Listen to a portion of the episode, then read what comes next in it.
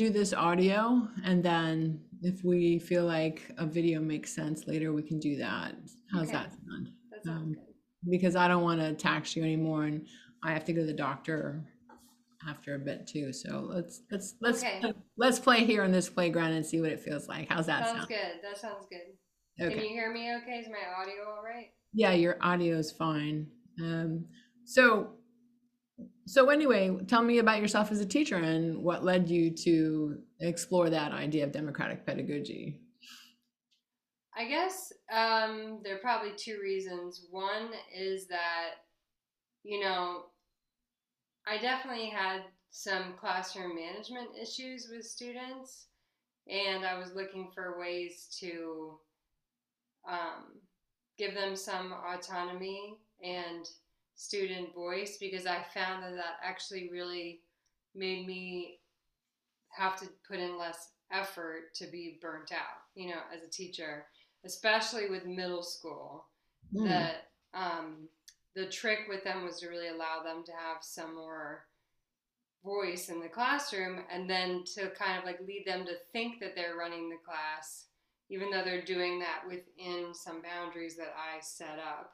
They're making choices within like uh, you know select amount of choices, but then they pretty much run the class for me. Um, so I think part of it was that, and the other part is that you know I've just never believed in making you know raising humans to be obedient and subservient like i just don't think that's going to be a good society to live in Right. um, I really want to um, teach students to be creative and to be leaders and to be able to argue respectfully.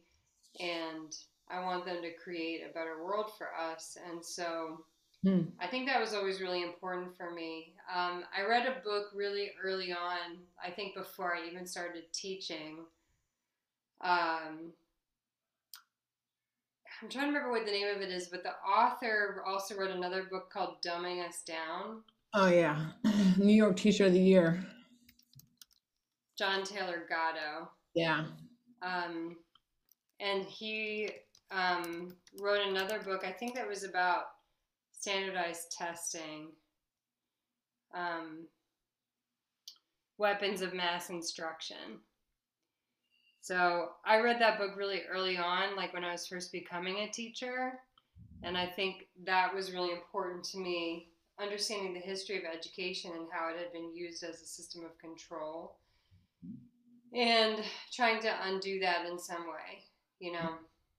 So you had a social justice orientation and a deliberative democratic good that you wanted to have kids experience that. This is a big part of democratic educators who want their students to know how to participate in a deliberative democracy. Would you say that's true for you?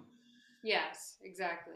It's interesting too that I almost feel like you think it was a little bit illegitimate that that you had guidance and uh, I would say boundaries around how much freedom they had to direct the classroom. You, you know, it's like you call it a trick, but is it really a trick if you're uh because because in the past we've had a, either a top-down authority or a child run, right?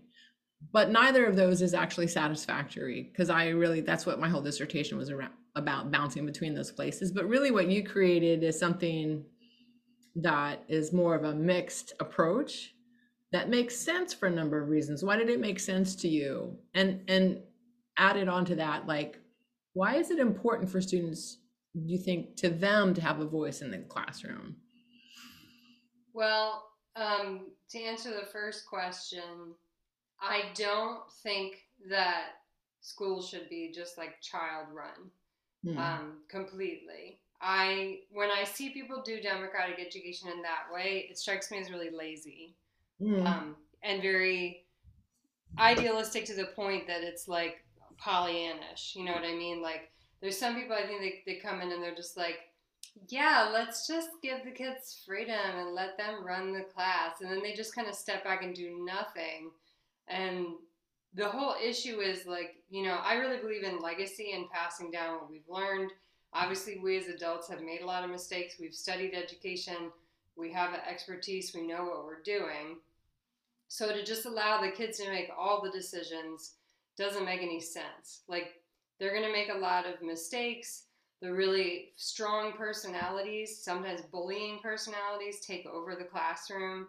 It becomes kind of an unsafe environment. And I'm saying all this because I've done it, right? Like I'm not saying I'm saying this because I've made this mistake. Mhm. Um, and they don't know what they're doing. They don't know how to run a classroom. Like it ends up being like Lord of the Flies, right? I mean, that's that's what that book is about. So, that book was a lie.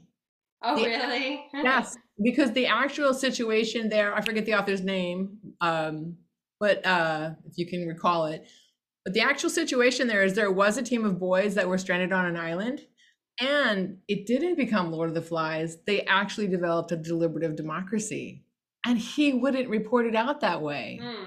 That's Because- Isn't that interesting? And you you bring up an interesting notion too about seeing children in an idealized or vilified way, right? So the the Puritan, puritanical, you know, uh, view of the child as a sinner versus the Enlightenment view of the child as uh, already preformed, idealized human being, knowing. Like neither of those is true. Right, exactly. I mean, I had no idea Lord of the Flies was even based on a real situation. Yeah, interesting. Yeah, And I, I wonder if, like, in my experience, like I'm saying, I have had this go really badly when I've backed off too much. But I also wonder because they're not on an island ruling themselves. Like, I'm still there as an authority figure. They still have to abide by the overall discipline and structure of the school. So Right. they don't really have total autonomy. Um, they also don't have total consequences either, right? So yeah. one of the things that disciplines us and shapes us is the consequences of doing things wrongly. right. I think on the real actual Lord of the Flies situation where the kids really were stranded, the consequence of not following through or following or bullying or what have you would play out in that situation in a way it doesn't when you actually have an external structure of authority. Right, exactly.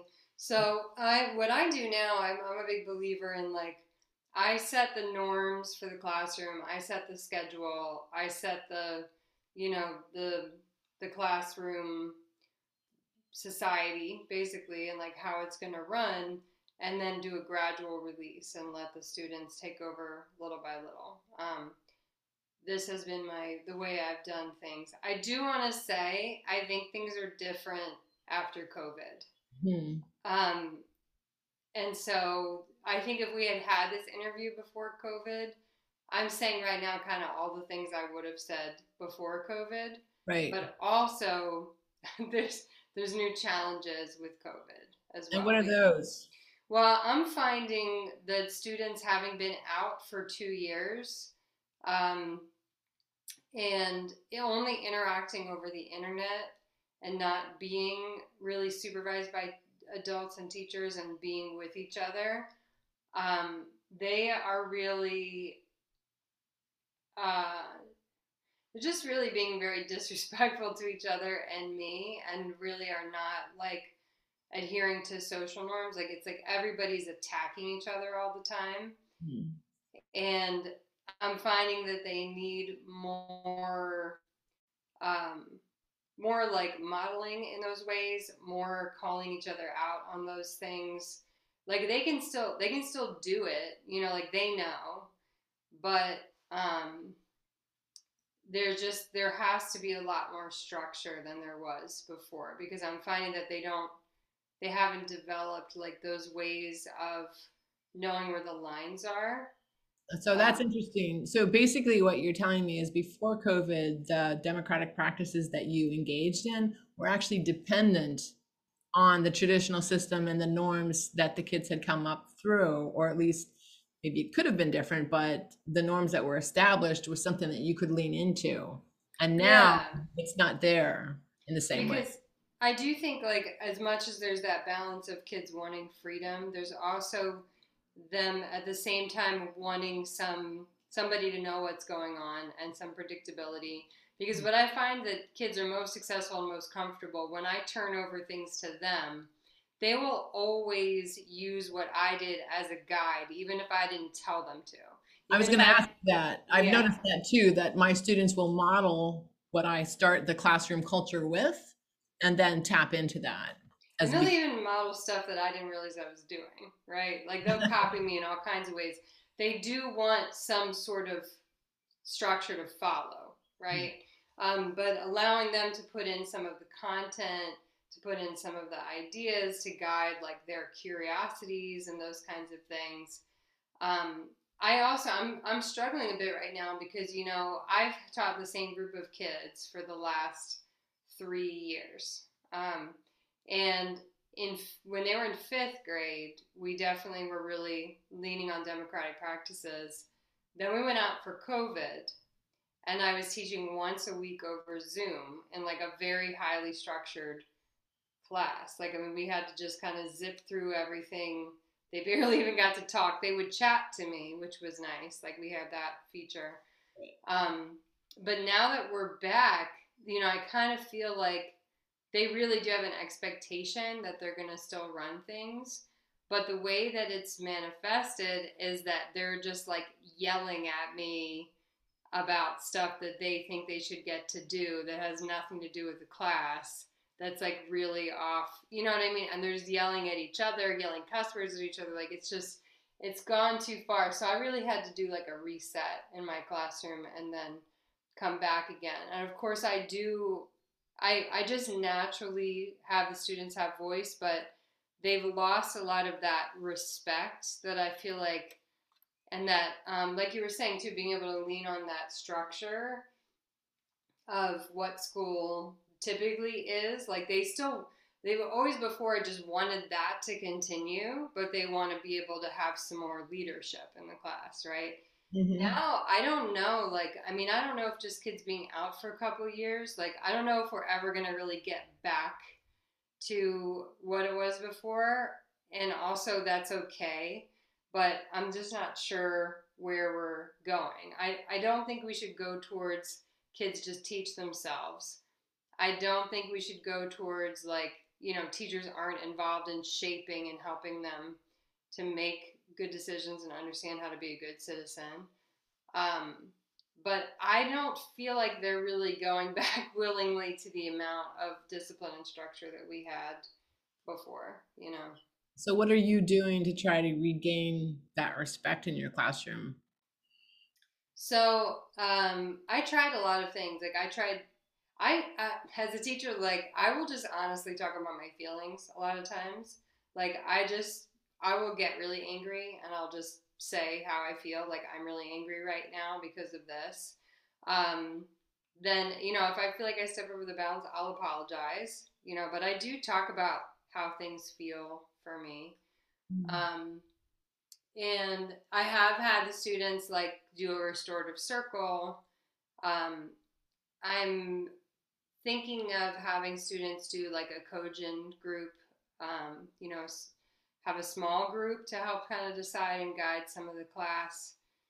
Um, but I really had to do just a reset of like everybody working quietly and then talking minimized and then modeling like this would be the polite way to say this you know writing to each other so that i can back to them but like really helping with some of that impulse control of just wanting to like dump feelings on other people i think has been the challenge. Um, and i think i do see i do see a big a big change in having done that but really having to scale back a lot of the social interaction um, to just like writing and talking minimally and and modeling and really addressing it when it gets mean and disrespectful. I mean that the other thing that is you know in our school and I think is happening in a lot of schools is that there's a lot of teachers who have left in the middle of the year. There's a lot of subs in the building on any given day. There's a lot of teachers out for long periods of time. Um, and there's just not a lot of consistency. Like there's a lot of turnover among the adults. And, you know, I feel like the kids have been out for a couple years and have been trying to just depend on themselves. And then they're back, and then the adults are just like, you know, transitioning really quickly and So it's not going. it's not just that the kids experience COVID, but there's kind of a chaos in the school. You had mentioned something earlier about um, so kids are dependent on prior social norms, but also you said that kids need to know they do want, and I noticed this too when I was in the classroom that they want to know that there's somebody that's policing extremes of behavior and that there's norms that are followed in the classroom. Would you say that's more true, less true, or no difference, say for inner city kids? Because I've heard it said that, you know, the especially inner city kids often come from chaotic schools with a lot of substitute teachers and just chaos in the classroom. And so they I've heard a justification for high discipline in those schools that these kids feel better and more secure with structure. What would you say to that? it does seem that way to me for a lot of the kids. I mean, I will say the trade off is this. So I feel like most of the kids like having that safety and structure. Um, do they know much different as far as school goes? I don't know. But for the couple of kids who that doesn't work for, it really doesn't work you know, like to have that high level of structure and discipline. You know, the couple of kids who are really like very creative, free thinkers, rather impulsive, maybe, have strong feelings, want to do things their own way, it really doesn't work. You know, like it's like then they become like the explosion in the classroom. Um, mm-hmm. whereas I think you know, I, I mean, the, I, one of your questions was about how is this an equity issue? I mean, are we going to restrict kids so much that they don't have creativity and freedom and liberty in the classroom and they're really just taught to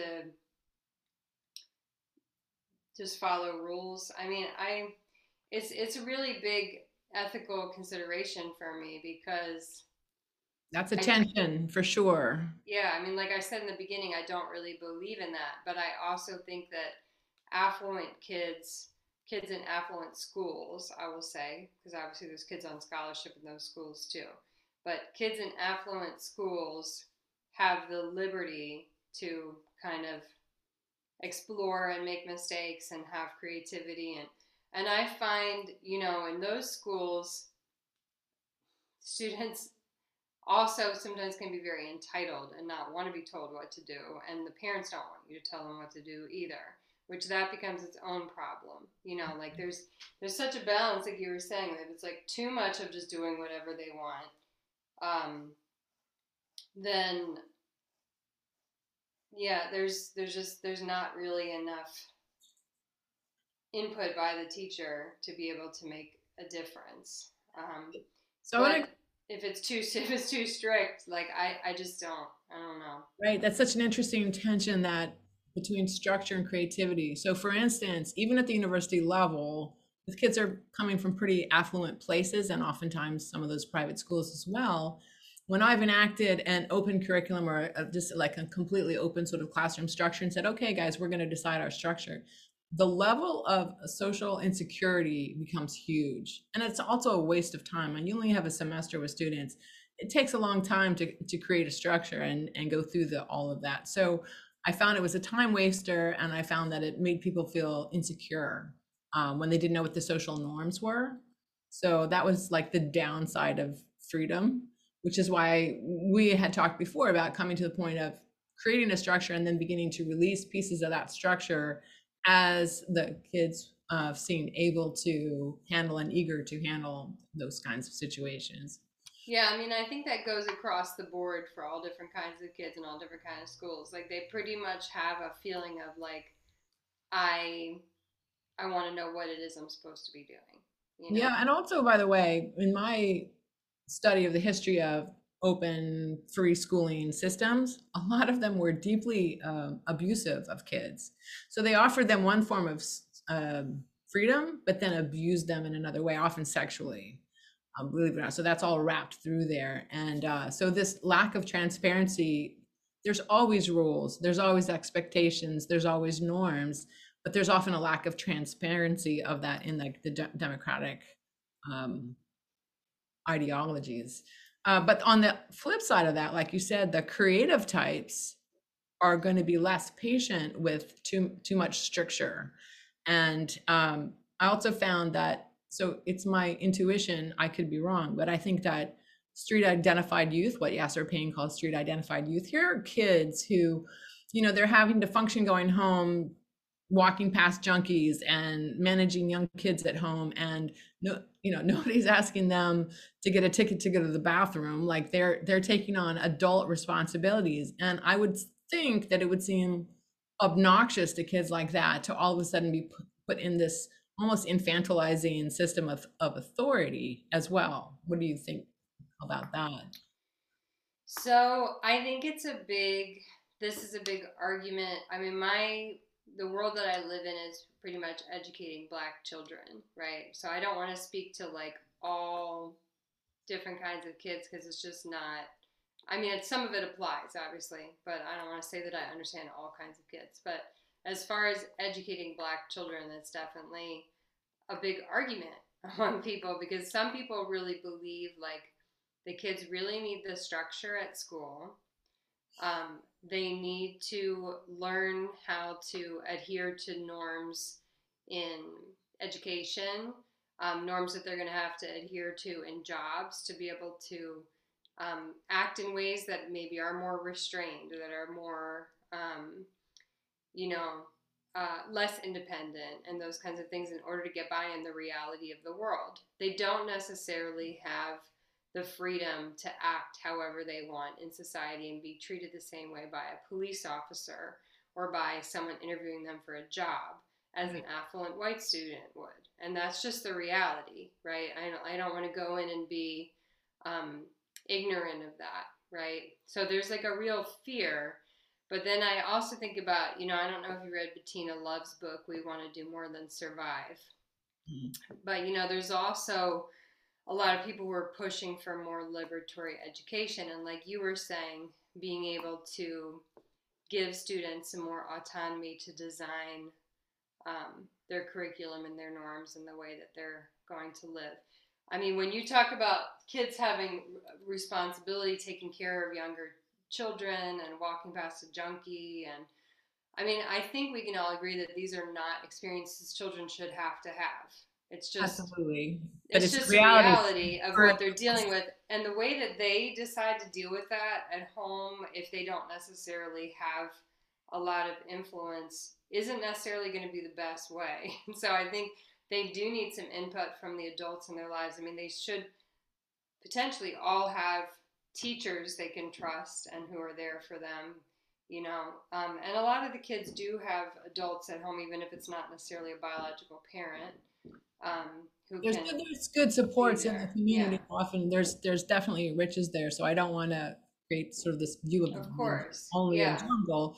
But at the same time, like my experience of working with uh, street identified youth was that I didn't want to take even those bad ways of dealing with things away from them because mm-hmm. that was the mm-hmm. survival piece. What I wanted to do was bring them into norms, other tools, other ways of dealing with situations that would be um, something they could lean into later for jobs, for collaboration, for creativity, right. and and and by establishing that those practices in the classroom they did i've actually talked to some of the students that i've taught you know since they've entered into the adult world and they they lean into those practices mm-hmm.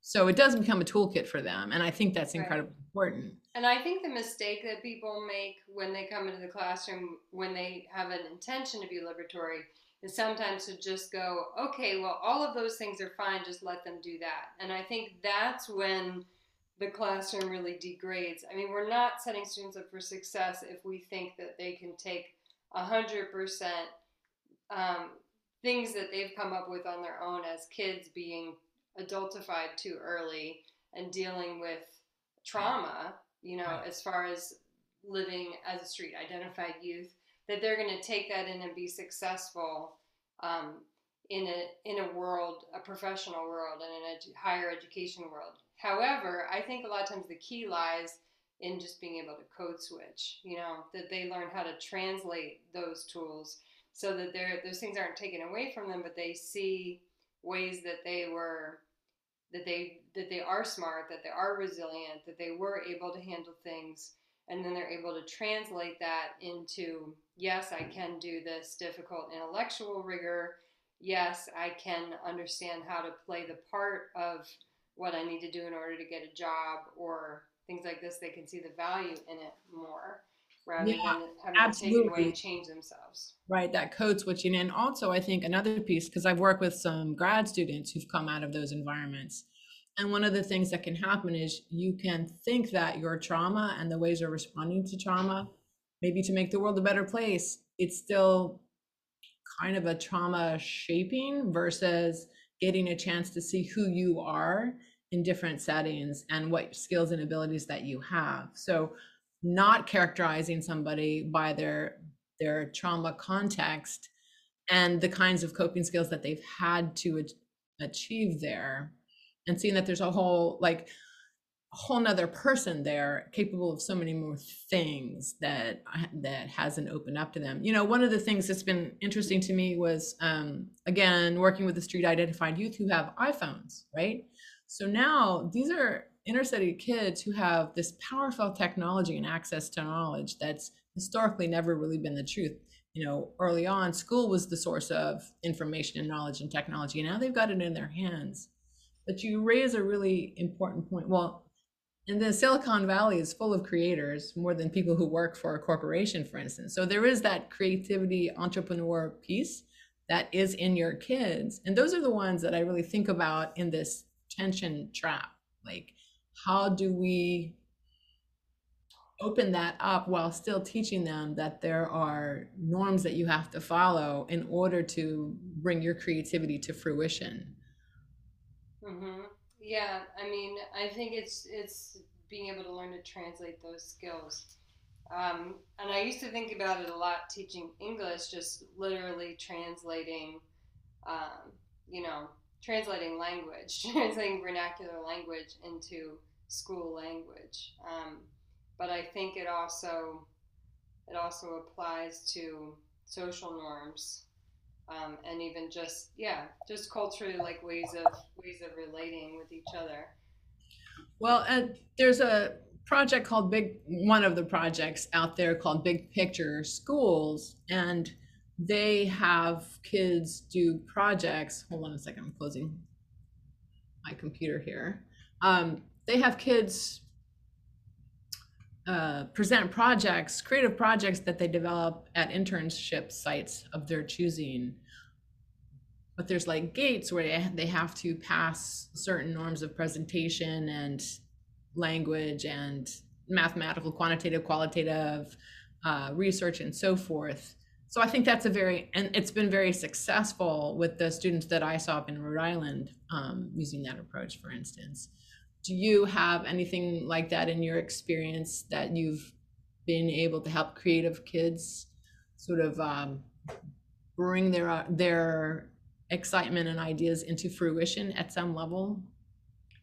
yeah i think that um, you know what's really good is when you can have some space in the curriculum to be able to have students create their own projects Hmm. and i usually give them some guidelines um, that they have to meet and give them a lot of guidance in creating the project. Um, but I think you ha- again have to have a lot of like rubrics, guidelines, checklists, um, and then they can within that structure think about what kind of project they want to create. And I do a lot of like one-on-one conferences with them as well Hmm. to design what kind of project they want to do. So um, that way, students can kind of explore more like what their interests are. They can learn new interests, you know. um, and I, I think that that can be a really powerful way within the classroom that you can you can do that. Like just having some some open-ended projects where students can design totally different projects from each other. You talked about in, in your in our conversations about this before about how students integrate. Um, you've seen them integrate skills that they've developed outside of the classroom into their projects in the classroom. And uh, do you think that's one of the things that you can see strengths in students, and students can see strengths that wouldn't necessarily emerge in a too much of a top-down curriculum? Yeah, and another thing that I like to do is have the students give like an expert presentation. So think of something that they're an expert on, Mhm. and then teach the class about that. So, like for example, in one of the ELA standards, some of the ELA standards have to do with presentation skills. So instead of them giving a presentation about whatever I decide they're supposed to give a presentation on, you can meet those standards by having them choose. So I've had a student, you know, give a presentation on fishing. Um, I had a student give a presentation on wheelchair basketball, like because he was uh, in a wheelchair and played played basketball. He he had us all like try try to make a basket from a chair, and you know he did a whole presentation on that. Um, so students could then be empowered and can share something about themselves in the classroom. I, I've spent a lot of time teaching kids who have been struggling in um, their classes and are close to dropping out or, um, you know, just are haven't haven't necessarily gotten good grades in ELA before. Uh, I usually tend to teach those kids. Uh, I think I'm more interested in teaching those kids than like the high level kids. Um, so, yeah, I really find that that can be a real in to become passionate about it and to push themselves to to learn things about language that they wouldn't have necessarily done because they're trying to express something that's really important to them. That's interesting too because um, I've seen some hints or threads of this idea. Giroux was one who talked about it. If the student don't, if students don't see, we've talked about in social justice issues, if they don't see their face in the curriculum, they feel shut out of the classroom. But I'm suspecting that if they don't see their strengths in the classroom, they are also feel shut out and non, like they're not really part of the social participatory happening in the classroom and wall themselves off over time. And it also seems like if when they have a voice in the running of the classroom, I don't know if that creates more safety or just more of a sense of being somebody constructing that social, having some say in the construction of the social setting they're in. What do you think? Have you, like, what's your intuition on the importance of these aspects to students seeing themselves on the peripheral or even outside, like you say, almost dropping out to where they come to this different place? Because in your data it's it's it's almost miraculous you have this before after before after like before democratic pedagogy and after and and the change in the students is just it made me want to cry Hmm. Yeah, I think that um, kind of like you were saying, but I think you know we were talking about some of those examples you were talking about of taking care of the younger children or you know having to witness trauma. I think those are really like I was saying, unfortunate things the kids should not have to experience. But there's also a lot of things that kids might do outside of school that are really strengths and positive things that we wouldn't even know about. Like, you know, they might help their uncle with building houses on the weekends or something. You know, it's like they, they might have some interest or they might like to catch frogs or, you know, just like all these kinds of things that we don't really know about. Um, and I think when they can share some of those things in the classroom, uh, because not everybody's strengths are just like reading and writing and having a discussion. But if they can share those other things that are strengths by becoming the teacher, teaching everybody how to do those things. I mean, we all know that like the best way to learn is through teaching. So I think when they can become the teacher and share those things, it can help them to also learn those literacy skills um, that they need to learn and the, the group dynamics. Researchers such as Moll talked about the idea of funds of knowledge, and it was more in terms of Hispanic kids, but the idea that you can bring your knowledge to the classroom and it, it becomes added to and, a participatory.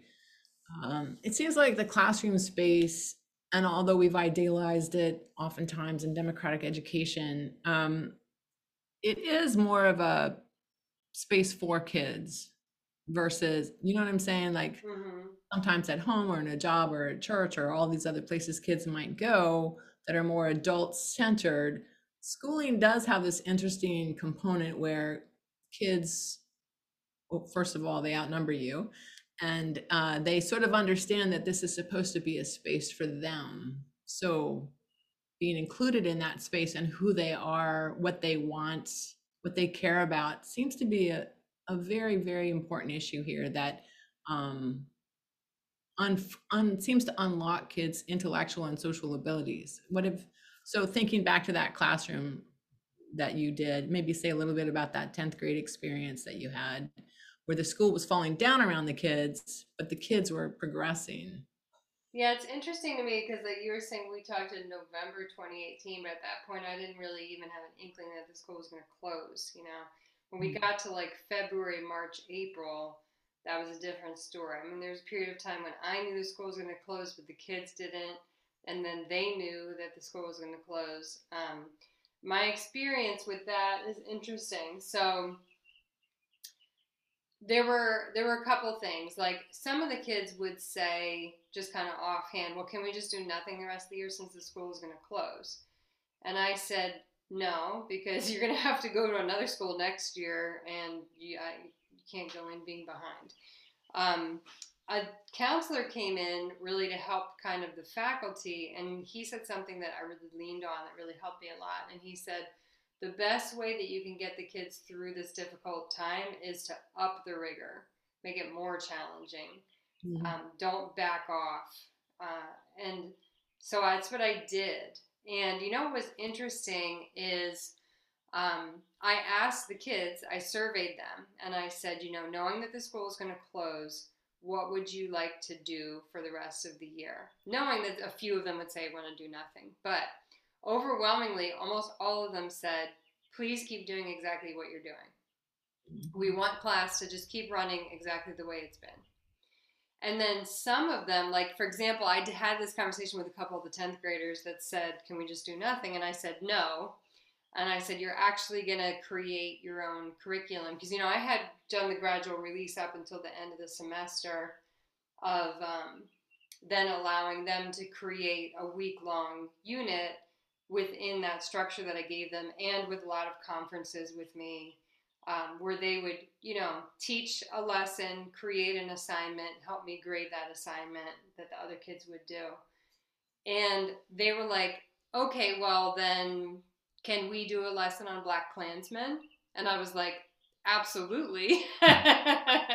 so, I mean, they really kind of, they got really passionate about that and pushed themselves and they were like, "Well, we know it's kind of controversial." I said, "That's okay. I'll send a, a, message home to the families, and if anybody has a problem with anyone watching an R-rated movie, I'll have a alternate assignment for them."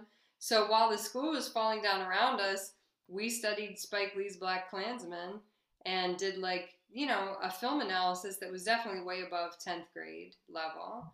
Um, these kids were really engaged. We did Socratic seminars every day on some discussion questions. The kids ran the Socratic seminars, and um, you know that was ended up being really really good. And then I had another really powerful lesson during that time. Um, some of the 11th graders they um, wanted to do a week long lesson on memes. And I found that to be a really powerful lesson because I didn't understand memes at all. Okay. So I was like, were you're going to have to explain this stuff to me in order to do it. But they had such, they were really good at teaching me about it. And now I understand about how this is a form of communication. Um, they showed us videos to help everybody understand like how a meme starts, how there's like an in group and out. It kind of functions by there being an in group and an out group of people who would understand that meme because of the language that's used. Mm. Um, they had the students create memes and then they graded them and they rated how well they did. Um, and, you know, talked about a lot of the positives and negatives of it. But I realized, like, here's a form of media and communication that's new that I didn't really understand, but that obviously fits all of the structures of like poetry or, you know, whatever other people have made in the past. Um, and so I thought that was a that was a really really strong lesson. Like I really I thought that was it really it really enlightened me to understand where communication and literature and literacy is going because it's so intertwined with visuals now and it's so co-creative um, and so i all of that happened while the school was closing So like we all knew it was going to close right So interesting. So while other students were running around the hallways and not doing anything, your students were not only were they using your good teaching practices to teach, but you were learning and surprisingly brought into their reality in, in ways that I think is very important for a teacher. Learning from your students what their reality is like, whatever that is, the tools that they use, what it means for them, and so forth. Like that ought to be a part of every teacher's experience, really. So uh, it's phenomenal. I was observed your class and I was blown away by how thoughtful and careful the students were in their discussions and, and how they ran the class. And it was nothing like what was happening in the hallway because I came when the school was falling apart. hmm Um, Well, and they would tell me that we don't do anything in any of our other classes, you know. And, um, you know, I always had classroom jobs. I had classroom rules again that I created, but the the kids ran the structure of the class. I had the kids interview for their jobs. You know, they had to write a resume for themselves. We did one-on-one interviews, and they were very serious about it. They would be like, "I think I should be board eraser." because I'm very clean and you should see my room at home. It's very organized and very consistent. I know I'll clean the board every day. they were very serious about it when we did their job interviews. So, you know, like I said, I really set up a lot of the structure. I I I really believe I'm going to say because that year taught me a lot because we had these semester long classes. So there was one group of classes I started with in September and then we finished in December, right? And those classes, I let the kids design the class. The school, the school was like have the kids write their own norms. You know, their their model was like just too loose, I think, and it was it was a, I feel like it was more of an unsafe environment. I don't feel like there was as much learning going on. There wasn't as much accountability. Um, and in the second semester, I started over and I took everything I had learned and I created the classroom structure, the rules. We went over the rules every day, always, every day. We read them out loud. Um, and I created all the jobs. So I really think that this is my belief, and you know, whatever, if anybody wants to argue with it. But I think the teacher needs to take their expertise to design the class mhm. and then give the students the ability to run the class and then give them ways to give you feedback about ideas that they want to add or things they want to improve on because they always will. They'll be like, "Oh, why don't we do this instead?" You know, like even a lot of times with that class, I would be like, "Okay, everybody copy the sound," and they would be like, "Can we just take a picture of it?" And I'm like, "Oh, yeah, let's just do that."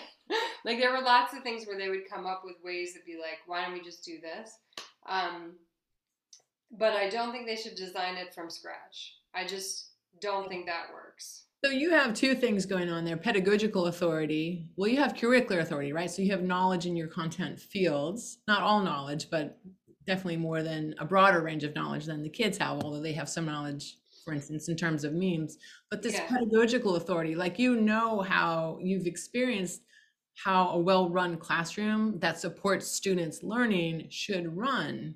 And um, yeah, it's interesting because with my college class, I said a similar thing. I was like, you can talk to me about how you might want to change things in the classroom but i may not agree i may i may ask you to wait a while before and then have you evaluate again because i have the last i have the final say here so even though i run an what i call an open curriculum i have the final say because i have pedagogical authority because we have a short time span to learn in and because some of their decisions are made out of the I wouldn't say laziness, but it's more like efficiency. You've got students in in high school or college who have multiple courses that they're taking and they don't want to do any extra work that they don't need to. They don't want to do busy work and that's completely understandable.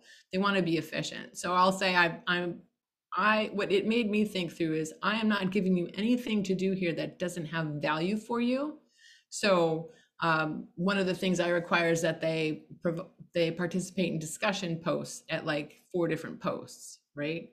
And I'll say if you if you voted only for one, I've noticed that the discussions don't become deep enough if there's just one discussion post. So we can maybe argue later about the four, but I want you to give a trial period here. So, you know, it's it's I think it takes greater leadership, not less leadership. It's easy to be an authoritarian teacher, right? The cost of being an authoritarian teacher is that you lose trust with students. hmm And if you're trying to evoke their creativity and their thought and their risk taking while also being authoritarian, to me, those things are in tension with each other. But at the same time, to know where to draw a line, when to shift the line, um, when to allow students to have. So I think it's important for students to voice that they don't like their your line, giving them the freedom to dislike what you insist on holding. I think is part of I don't know if you've experienced that, but I believe it's part of ex- um, creating trust in the classroom where they feel that they can say what they don't like, Mhm. even, even though you say, Well, I'm going to argue that I'm going to keep that line for now. I even will say sometimes I don't know why, I can't articulate why, but intuitively I feel that's important. So for now, that's not going to change. Yeah, I think that makes sense. Um, and I do think one thing that's on my mind is that it's really important that you establish authority with the students first. That that's really fully established before, you know, as as you're releasing that control to them because So, what kind of authority are you speaking of there? I that I actually do know how the class should be run and that I can step in at any point and take take over to put us back on track.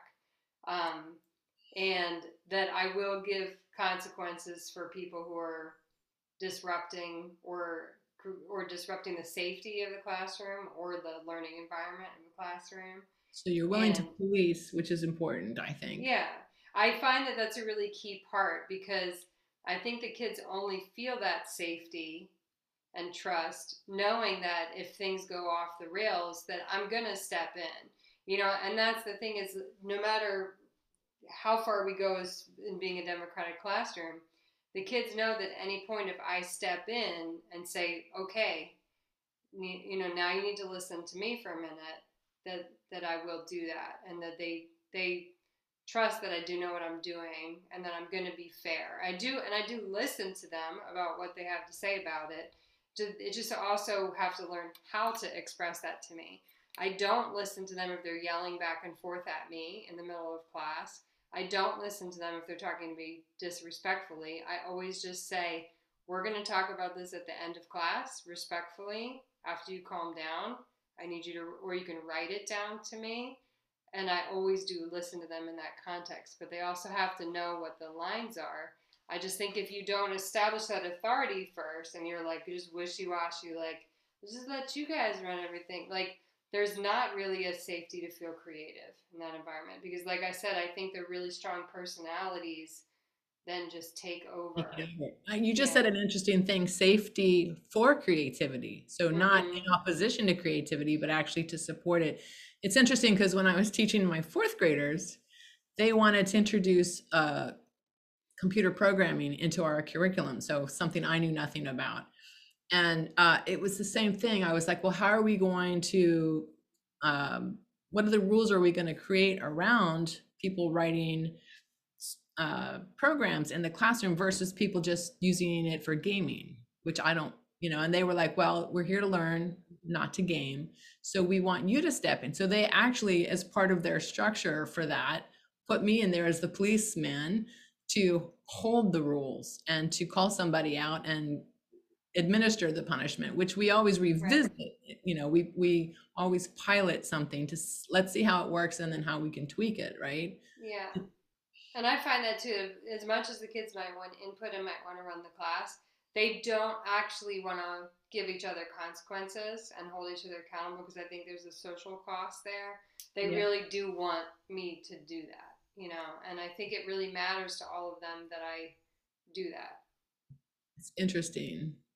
Um, so I wonder what your thoughts are, kind of shifting a little bit, but so oftentimes you have a classroom, whether it's a science classroom or English language, where we're asking risk taking and uh, collaboration and talking and dialoguing and all these things and then that's juxtaposed with a classroom management style that's very top down authority right it seems to me that democratic pedagogy allows you to integrate so that those systems work closer to each other bounded but like what you did in classroom management also matched the sorts of things you were doing curricularly can say that word uh, which also enhanced or transferred back to classroom management. What do you what could you say about that idea? Yeah um i i think that they're similar i think the way that i do them is similar like you know i do have the expertise and i know what you need to learn and i know the standards but i can share that with you and then we can talk about parts of it that you can have input and tweak right like exactly which of these things do we study in order to meet these standards? Um, which song do we sing? Which book do we read? Um, exactly how do we to do the like the creative parts of it, right? Um, but I still know whether or not we're meeting the standard, and that we can dialogue about that. They can be like, "Well, how about this? Okay, well that's not really on grade level. How about we try this instead and kind of push yourselves." and then they get better at understanding what the overall goal is. I also think that's good for teachers to have really focus on standards um, and like what we're even if you're not focusing on the standards standards like like the ones like the state if you have a problem with like state or national standards but you have to have some standards right that you're trying to get the kids to meet um, but basically that they it's then not just like the teachers telling you to do this but it's like no, there's this line that we're trying to get to. You know, it's like we're pole vaulting or something. We're like trying to get over this bar. And then we're we're together. We're working in teamwork. I really know where the bar is. I know the techniques to get over it, and we're going to work together to get you over it. Um, and I think the classroom management the same way. Like I pretty much know how to, what what the main things are that we need in order for this class to run well. But for this particular group of people, give me input about you know the things, the ways that you want to contribute, and the things that you want to be able to do. And, um, did you find the language? So when you were talking about how we're going to handle the need for pencil sharpening in our class, right? That whole dialogue created skills in students to think about things and to listen that then transferred to the content of the curriculum you're trying to teach. And the way you were teaching the curriculum, you brought back into okay, let's discuss you know what's the purpose what's the standard what are the opinions around this classroom management issue it seems to me like it's kind of a they enhance each other yeah i mean i think when you have that kind of dialogue and you have a way for the you know students to talk to each other about those things as well you have that structure in place. The other thing i was thinking about too is like OpenSciEd right now is all the thing in, in delaware. It's based on so it's something i'm teaching to college students but it's based on this idea of creating models of, of a phenomenon, what's happening, and then as you get more conceptual understanding, revising your model, right? So to me, watching my, as a field instructor, watching my students in the classroom, this is heavy cognitive work for a teacher. Like you are really thinking through what kids are saying.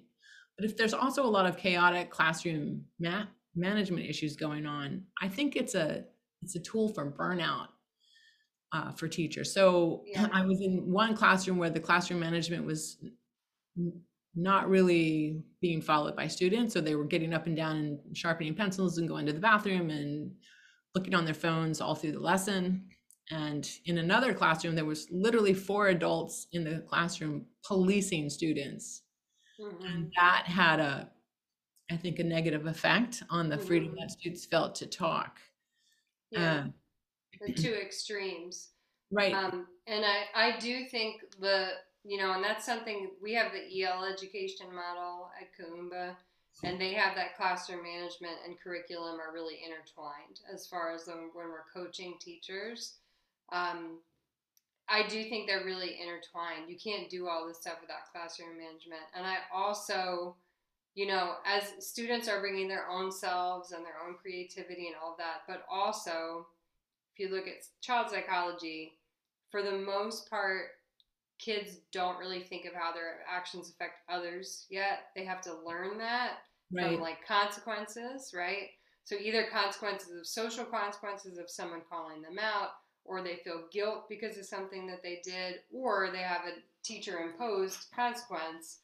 Um, if you don't enforce enough of that, you know, there are going to be kids who are just in, all so inconsiderate of each other.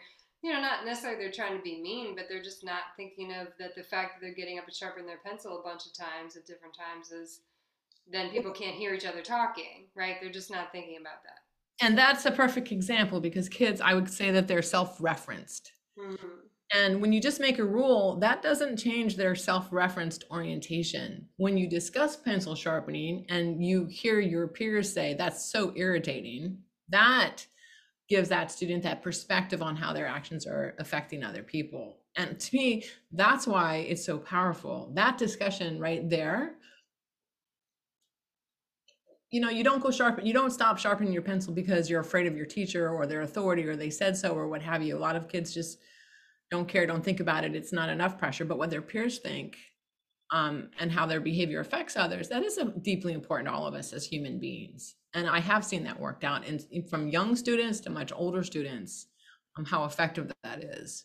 So I think that's a big reason why this discussion is important and not the way it's done in uh, some of the models that I've seen where you set up classroom rules with students, but basically you have a set of rules that you want the kids to um, uh, set up, but when the and when the students get there, you're like yes, and then you put it on the board, right?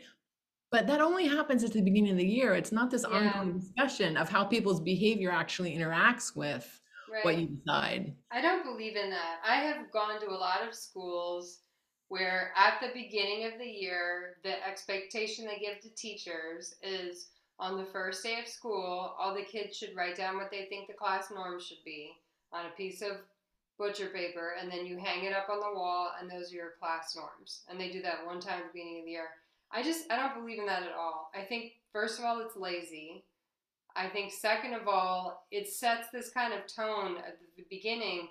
I really find that I need to be very clear with students about what my classroom is going to be like right in the beginning, you know? Right. And then let them have their feelings about it later and they can tell me later and we can make adjustments, right? Eh, But then, you know, we have an if we have an ongoing discussion where let's say 6 weeks in, we look at, okay, here's the rules we've been following the last 6 weeks. Because the issue is sometimes there's kids who are just breaking rules for other reasons. It has nothing to do with the rule itself. Eh, They're trying to communicate something to you. They're trying to communicate something to their peers. Um, and I think when you give kids the message that everything's totally under their control and they can decide everything, they don't necessarily work together well. They're upset about everything. Um, you know, they they're arguing with each other. Like I think It you doesn't- to. It does. I don't. Just don't think it's successful. Yeah, it doesn't actually. It's kind of like setting rules when the first time you have a coffee date with somebody, and this is how it's Mhm. going to be. First of all, you don't even know how you are together. Right. You don't know how what might emerge, and it also is a little off-putting to be policing a space before there's actually a reason to talk about it. Yeah. I Another also think it's a big cognitive load for the students on the first day when they're thinking about Does right. my hair look okay? Is my friend going to be in my class? You know, like. I feel like that's a, a lot of it. And, you know, I also struggle with, I do think kids who are street identified kids get adultified too much already, you know, and then they get adultified within the classroom as well. They get harsher punishments, they get real serious charges, you know, adult punishments for things that kids in a more affluent school get just kind of a slap on the wrist for. I Yeah. just don't think we need to continue adultifying students. I think they have to have some areas of their lives where adults are just like, we got it. This is what's happening. You know, like ju- you can just be a kid, live your life, and come to school and you know what you're going to do and you know what the expectations are. And then after we're six, eight, ten weeks into school, let's see how it's going. And let's, I want to hear your input and what are your creative ideas and how do you want to be part of this class and what do you want to study, you know? when I've when I've talked to teacher candidates about rule setting, they're very punitive and they're very objectifying of students. And I've asked them to use what we use in science methods, which is okay, this phenomenon is happening, in this case, the social one. What do you imagine is having happening before, during, and after this phenomenon, right? So if a student comes in late, you know, their view is that student's disrespectful and lazy, but maybe that student has poor access to transportation that makes getting on time impossible for them, right? But there's no investigation into what's going on and then how to mitigate the situation when the student has to come in late. How can they come in late in a way that's least disruptive? And how can we as a classroom understand what's going on for that person? So there's that social piece too. I also think on the other end, it's also a problem for the teachers who are like, oh, well, they can just come in late all the time and whatever, because I don't know what that kid has going on in their life. They, there's also sometimes a stereotyping of assuming that kids have a bunch of stuff going on.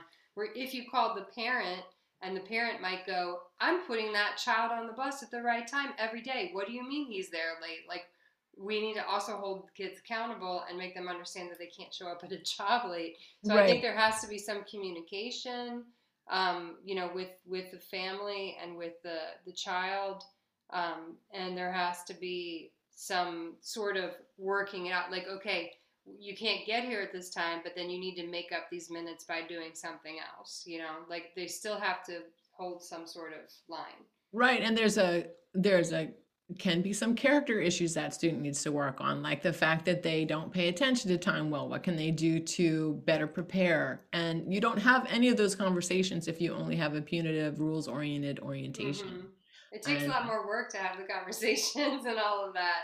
Um, you Mhm. know, I and I sometimes I've made assumptions about kids, and then I call home and I realized that I made a, an assumption that was not correct. You know, I make stereotypical assumptions about kids. I've absolutely done that. and My implicit biases kicked in. I mean, there's so many ways that I've just had kids wrong and learned the hard way that it's really, really important to talk to students. Uh, to give an example, there was one student who, every time I told him to do something, he reacted negatively.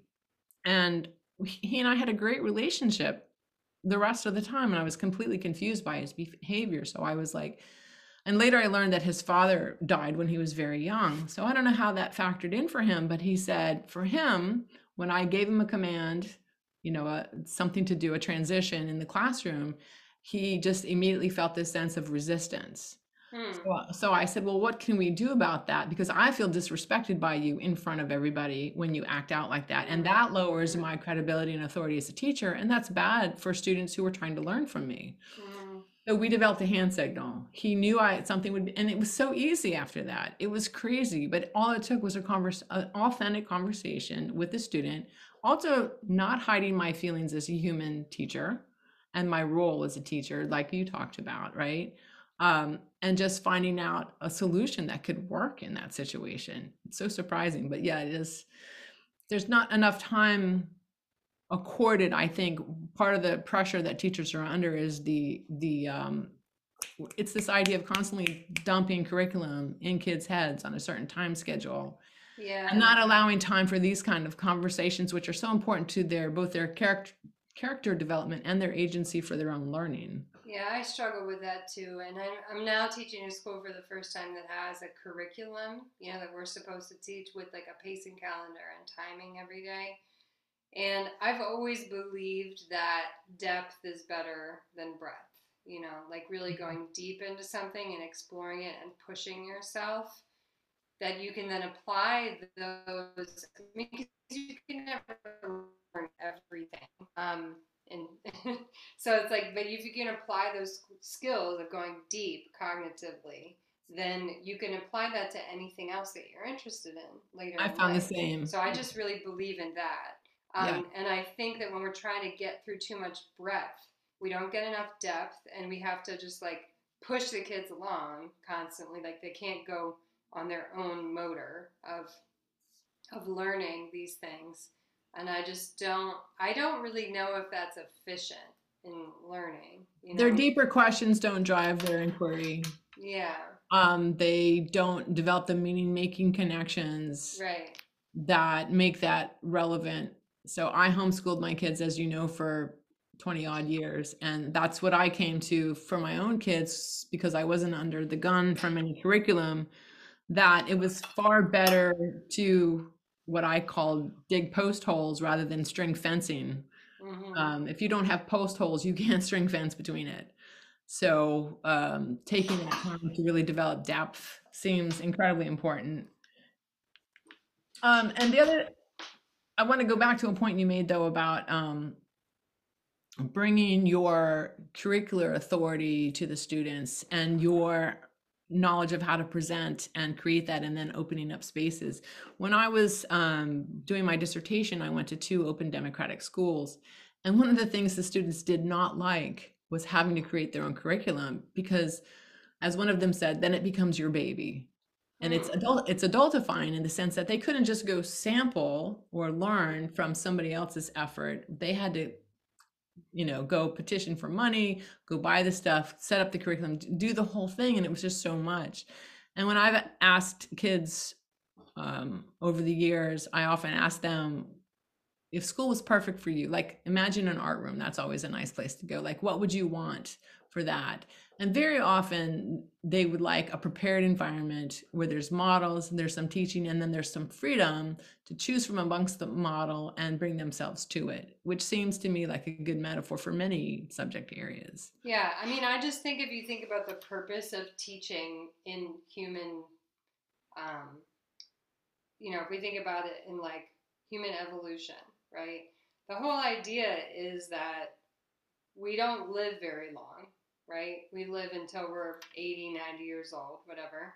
Mm-hmm. We accrue whatever knowledge we can, and then we pass that on to the next generation. And that generation takes a mix of you know what the, the previous generation had and they build on that and then they teach it to the next generation and the only way that we can evolve as humans is by taking on what people have learned before us if we all started from scratch every time we wouldn't get anywhere you know and if we look at things like um, you know i was just listening to a podcast about the maori traditions in, in new zealand and the, the history there and like how they you know would pass on the storytellers of the of the um, people would pass on like all these hundreds of years of oral history right and that would be their job to memorize that and teach that to the next generation of course then they'd have to add on whatever happened in their generation and the stories and the lessons and everything and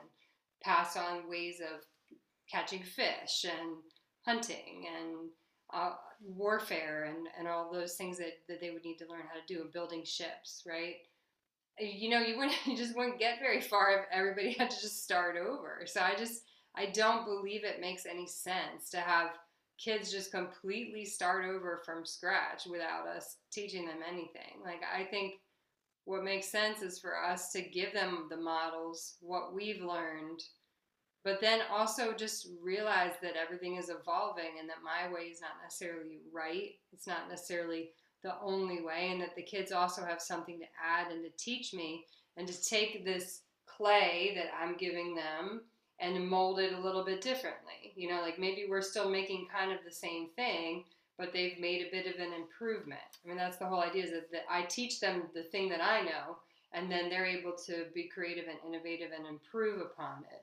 Not that just that they have to do it from scratch because that would take them forever, making a million mistakes that they Yeah. don't have to make if I just help them get there, you know. and we seem very wired autonomy agency creativity you know things self-determination theory we seem very wired to want to take that bit of cultural clay that's handed to us and bring something to it uh, that seems to be a very intrinsically human thing but i think that in the enlightenment enlightenment period that intrinsic notion was seen as an individual quality apart from culture apart from other humans. And so two fallacies in the typical idealized notion of free schooling or unschooling or democratic education is that you somehow come with this blank slate and bring whatever and that you do it as an individual. But as you pointed out the bullies in the classroom could take over the curriculum. Somebody ends up deciding. And in reality we we get engaged in learning something because other people are doing it, right? You want to skateboard because you see people skateboarding. You want to, uh, it doesn't just necessarily pop out of the amorphous center of you that's something that you're going to do right it's it's something about the human experience so the idea of you bringing curriculum to the table as a group experience for the classroom also seems to be part of the human experience but more we see this more in this indigenous community right that where the the community mindset versus an individualized approach to life enlightenment approach to life makes a lot more sense in how human beings do prefer to interact with each other and be together. So that's um, that's what I think one of the great things that's been needed. What advice then would you give to somebody who was like, I really am excited at this idea and this orientation. I want to try some of this in my classroom. You know, I've got this new group of kids coming in in September. How would you tell a teacher to set up to do this? Well, I do this all the time because, you know, at my school, I try to coach other teachers in this. So basically, I I tell teachers to be very clear with themselves about what the class norms are, the schedule, the way that they're going to do the curriculum, and then be very transparent with the kids from the beginning. You know, on Mondays we do this. This is why. On Tuesdays we do this. This is why. These are all of the things that we need to happen in order to make the class run. Um, and then after you have that established, I'd say after like six weeks, um, then you start doing. I mean, and actually, it's funny I say that, but I also did this in summer school where we didn't have that much time. Mm. So I really set it up for like two weeks, and mm. then I started doing classroom jobs. Um, and you know, one of the classroom jobs is like curriculum designer you know, mm-hmm. like that you get to work with me on what projects we're going to do that week. And so I allow kids to self select, um, you know, and would I would pick who would get to pick the jobs first every week um, based on how they were performing in class. And then every week they got to switch jobs. So they got to try out different jobs, you know. Um, and then have have places in your class where the students get to run the class. So, like for example, I have at the beginning of my class, we have a, a class pledge. I wrote it, but one of the kids will lead it every day. Mm-hmm. You know. Um, then we have warm ups that I teach them how to do, and then the kids lead the warm ups, right? Um, and then you know different things, discussion leader, or somebody who is note taker, or you know things like that you start releasing it in those ways, I think, with classroom jobs, and you have things built into your class that you've shown the kids. I say one of the biggest things is consistency, that you figure out what you're doing, and then you're consistent every week, and you show them this is how I'm doing this. Mm. And then when you turn it over to them, they've seen you do it a million times, mm. and so they'll have a model to follow. And the kids who are, you know, adventurous and creative, I also am a big believer as a creative person that boredom is the great um, driver of creativity. So basically, if you do the same thing consistently, week after week after week, eventually the kids will get bored of that and that will push their creativity to think of a different way to do it. But mm. if you don't have consistency, so if the teacher shows up and they're like frazzled and they don't do the same routine every day and they're not really transparent with the kids about what's happening. It, they can't turn that class over to the kids because it's already chaotic. And the kids feel chaotic. They don't feel safe running class. They want somebody to like create order, you know. And I think that's a recipe for disaster. I think that's you have really... to really. I always tell young young teachers too, like it's okay if it's not the perfect thing just decide something and stick with it. You know, just stick with that thing consistently and then let it evolve. Because I've definitely done that where, like, um, you know, I've done stuff and a year later, I'm like, you know, that wasn't a great idea. Right. But then I just kind of start over maybe the next year. Or sometimes you can do a fresh start, like in January, even with right, the same right, right, right. Um, but I think without that being like, I'm going to stick with this, it really feels unsafe to the kids. It feels like you don't, you're wishy washy, you don't really know. Um, I think you just have to stick with it. And that might sound authoritarian, but I'm saying stick with it, but then also let the kids respectfully say why they don't think that's working and be willing to change it, but not just drop it every other day just because you don't feel like it or you're like, I don't know, you know. That is a couple of really amazing points right there. First of all, that idea of being wishy washy, that is the problem. It can be the problem with democratic education. It can make you get a real pushback from kids because they don't feel safe or students. And so I love that. I also love your idea of consistency leading to boredom because um, a lot of times teachers are told to keep the kids moving. So the kids are constantly changing and doing things and they never get to settle into anything uh, because it's a way to keep them occupied and off center so they can't disobey, but they also can't dig in and learn. Right. Um, and at the same time, allowing that consistency to then, well, the, the classroom jobs piece is the first level of genius here because I'm what I see there is you're giving kids responsibility, which then gives them accountability to each other, but then opens the door for agency where they get to bring their own ideas to, again, taking that consistency, but tweaking it to make it deeper, more interesting, a little bit changed, but still part of the pattern and expectation of what that social environment will have for the students.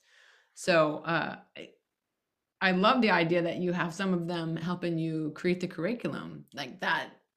We think of classroom jobs as like banging the erasers or um, but not some of these more creative things that you've had. Can you rattle off some of the more curricular related jobs that you've had students do? Well, I mean, I've you know sometimes kids like don't really know what to do with that, and then I've had some like in the summer I had a kid who wanted to always do that, and he'd come up at the end of every class with a paper of all the ideas he had written down about things that he thought we should do in class.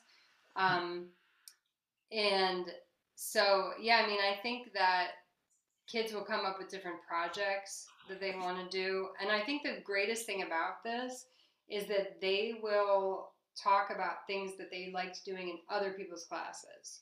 Oh, and right. for most teachers, most teachers don't get to see other people's classes. Right, right. And so I think that that's really valuable because they'll bring the best of the teaching from the other teachers to you and say, hey, can we do this in your class? I've noticed that too. I've had that feedback from students and it's it's fantastic. Yeah, it's a really way a good way to collaborate even when you and then you can always go and talk to the other teacher and see what right. they did and um, but you know, I've had students say, "Can we can we do grading the way this other teacher does it? You know, can we start class in this way? Um, you know, just all the all these kinds of ways, different ways of doing projects. And then sometimes there's also topics that they might want to study. I had my students, my 12th grade students, one time say, you know, I was like, a lot of times you guys don't really get to learn things that you might want to be able to do as an adult so seniors, you know, usually are checked out at the end of the year. So I was like, why don't we take the last couple weeks of class and you just bring to me like these are all the things I want to be able to learn as an adult, right?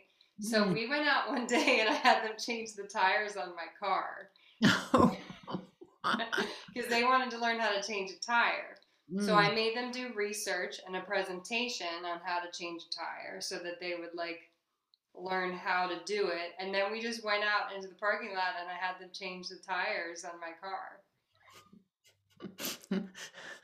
no accidents. I, I'm, I'm assuming after no, that. everything was. I mean, I supervised a lot, obviously, um, but you know, they wanted to learn how to like make a budget or what's this with taxes, like how to pay taxes, or um, just cooking a simple meal for themselves or something. And so I did make them do the legwork of researching it, finding videos, presenting, becoming the teacher. But then, you know, I also gave them some guidance as the adult. Um, and it was a really good way to, for the seniors to not be totally checked out at the end of the year. They're still meeting presentation standards. They're still meeting research standards. Mm-hmm. Um, and, you know, they were able to contribute to the topics they really wanted to learn about, you know. So, so great. Um, did you find that your students were talking about your class or the class rules or the way you did things outside of class? Did you hear tell of that? Yeah. Yeah. Sometimes other teachers will tell me that the kids will tell them that we do that. Um, so, yeah, and that they've asked them the same way that I've heard them ask me to do things that they do in other people's classes. I found with my students that they discuss what happens in class a lot more when I've taught in this way. Um, so they would have long debates on the bus going home or what have you. And it to me, that's an indicator of good teaching because it's it's not it's with the person and they want to explore it in a greater way with amongst their friends. They want to talk about it. They want to articulate their ideas. And um, for wrongly or rightly, I always took that as an indicator that I was heading in the right direction with what I was doing. Yeah. So, well, thank you for giving me this time out of your very, very busy schedule. We could talk forever on this yeah, topic. I'm sure like, we will. we will, but uh, like, I'm just so excited because I think that you've raised the major issues and concerns and reasons for why I'm calling this democratic pedagogy and not democratic education, hmm and why Yeah. it falls within the jurisdiction of the state, the school, the teacher, and it's not a free for all for kids, and that that's actually a good thing. So, um, Yeah, thank you. I think this conversation has really helped reignite my passion for that because, like I said, things have looked different after COVID. And I think this has presented a lot of new challenges for us. Some of it is not even within the kids' control. Like I was saying, some of it is just the more unpredictable environment of the school, of adults being out so much and then not being really consistent. Um, so I think, you know, this has this has helped me to reignite my passion because I do feel like I can't really do things the way I did it before and I have to keep redesigning it and I'm tired. so like it helps to reinvigorate me of thinking about how to move forward. cool. I'll be interested to hear what you come up with and your thoughts at the end of the year when um, you've had a chance to reflect on this particular year more. It's very important. Yeah, Um, I think it's helpful having this conversation because I really did realize how much, um, you know, having that authority and respect from the students and everything in the beginning is really important. I think I was a little more lenient with them in the beginning of the year because I knew they were coming back from COVID and I was trying to um, be sensitive. be really sensitive to that. But then I think what happened is that you know they they took it as like we're going to take over now, and the whole reason we have classroom management is because there's more of kids than there are of us. And they do have their own culture and social norms and everything without you that they would have on the playground. Um, and that we do have to have some authority without allowing them to run over us, you know.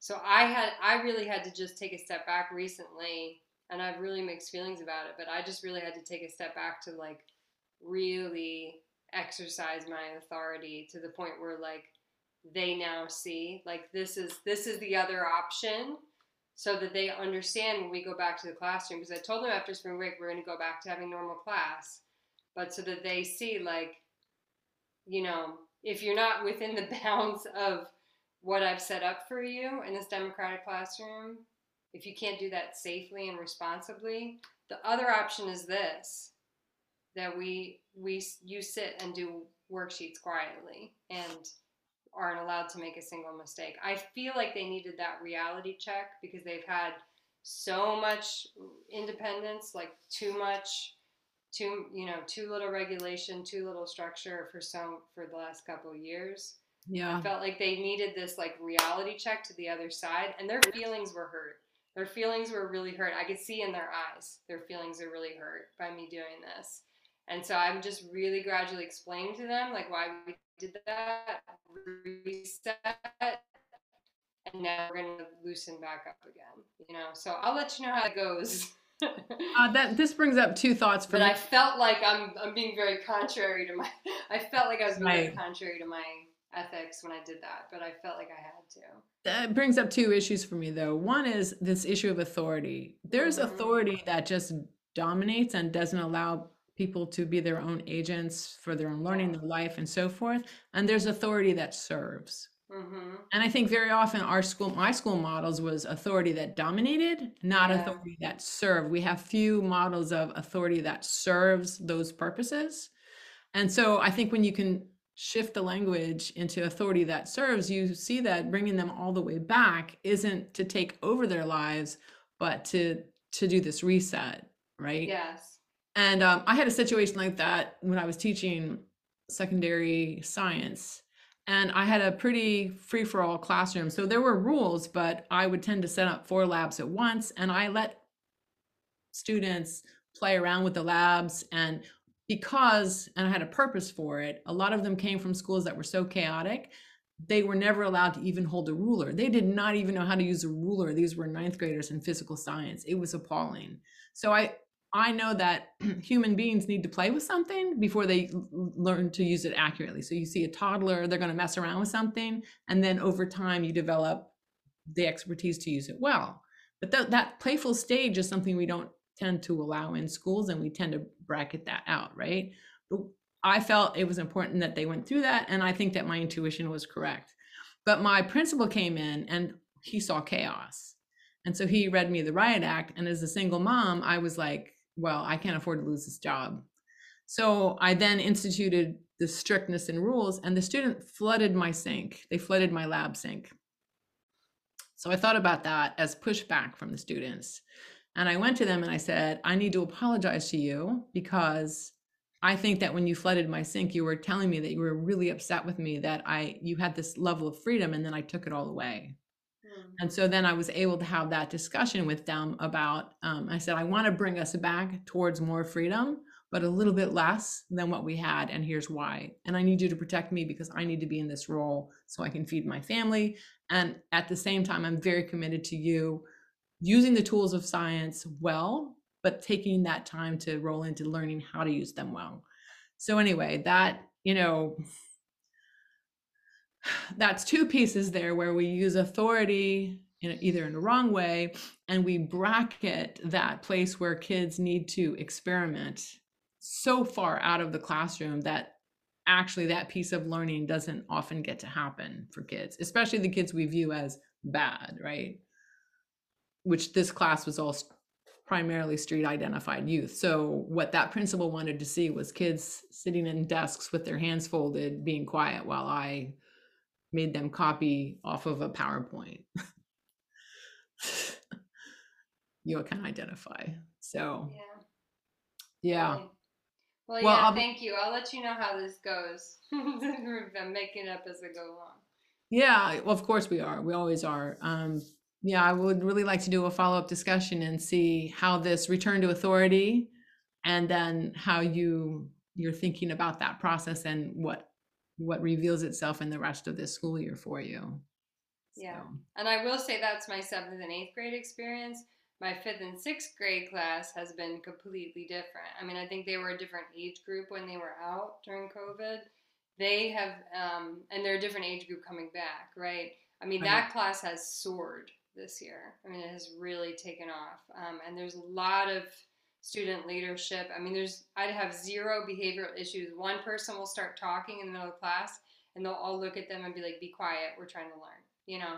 So it's like, that's a whole different story. And I have some students who are consistently getting in trouble in other classes who do really well in my class. I feel very proud of that, you know, um, and that they, they really self correct, they take leadership, they have creativity and all of that. Um, so I feel like sometimes I'm concentrating a little too much on the negative, but I have a real positive story there too as well. So that's funny. So that would mean that the kids that were like in third grade when COVID hit probably had parents that were like, sit down by the computer and listen and be quiet. hmm Whereas the kids who were old enough for the kids for their parents to go to work were sort of left to themselves. That might be the case. I don't know. Um, I also think seventh grade is typically a time to rebel and autonomy, and they didn't have the consistency of being with me the last couple years and having that to rebel against. So they've just kind of gone off the rails. You know, the fifth and sixth grade still really want to follow the you. rules. yeah, Yeah, yeah, yeah, yeah. exactly, and do a Yes. good job and everything. Yeah. I, it's interesting with the college students. So I have the freshman class that spent the last two years of high school in COVID, Mhm. right? Right. And so it took a while to get down to talk in class. We still have to wear masks in class, of course. Mhm. But uh, there just seemed to be a lot more social distance and awkwardness. Yeah. Then I used Jamboards and we did things when we finally got people really participating. And they tell me we love your class because in other classes we take notes and then we go home and think about it. In your class, we take notes and think about it while we're there. Um, which I think right there, that piece of uh, dialogue, even Mhm. outside of the rules in class, is an orientation. That's a whole nother thing Yeah. but um i had to go on zoom because of this operation for a week and they completely flipped over to barely any part it was crazy and i asked one of the Mhm. students what happened like was it the way i ran the class it didn't seem any different why weren't people participating and she said i think we just all kicked back into our covid um, behavior yeah, that makes sense. Mm-hmm, yeah Interesting. so Well, I think Jeremy and I are gonna drive down to the beach this afternoon. Yay, we'll say hi to Mhm. him. And thank you, thank you, thank you for this very interesting interview. It's been fascinating, amazing. Awesome. Thank you for asking me. You're the most intuitive teacher I know. So um, your insights are really, really valuable. I really appreciate it. Thank you so much. That means a lot to me. Okay. All right.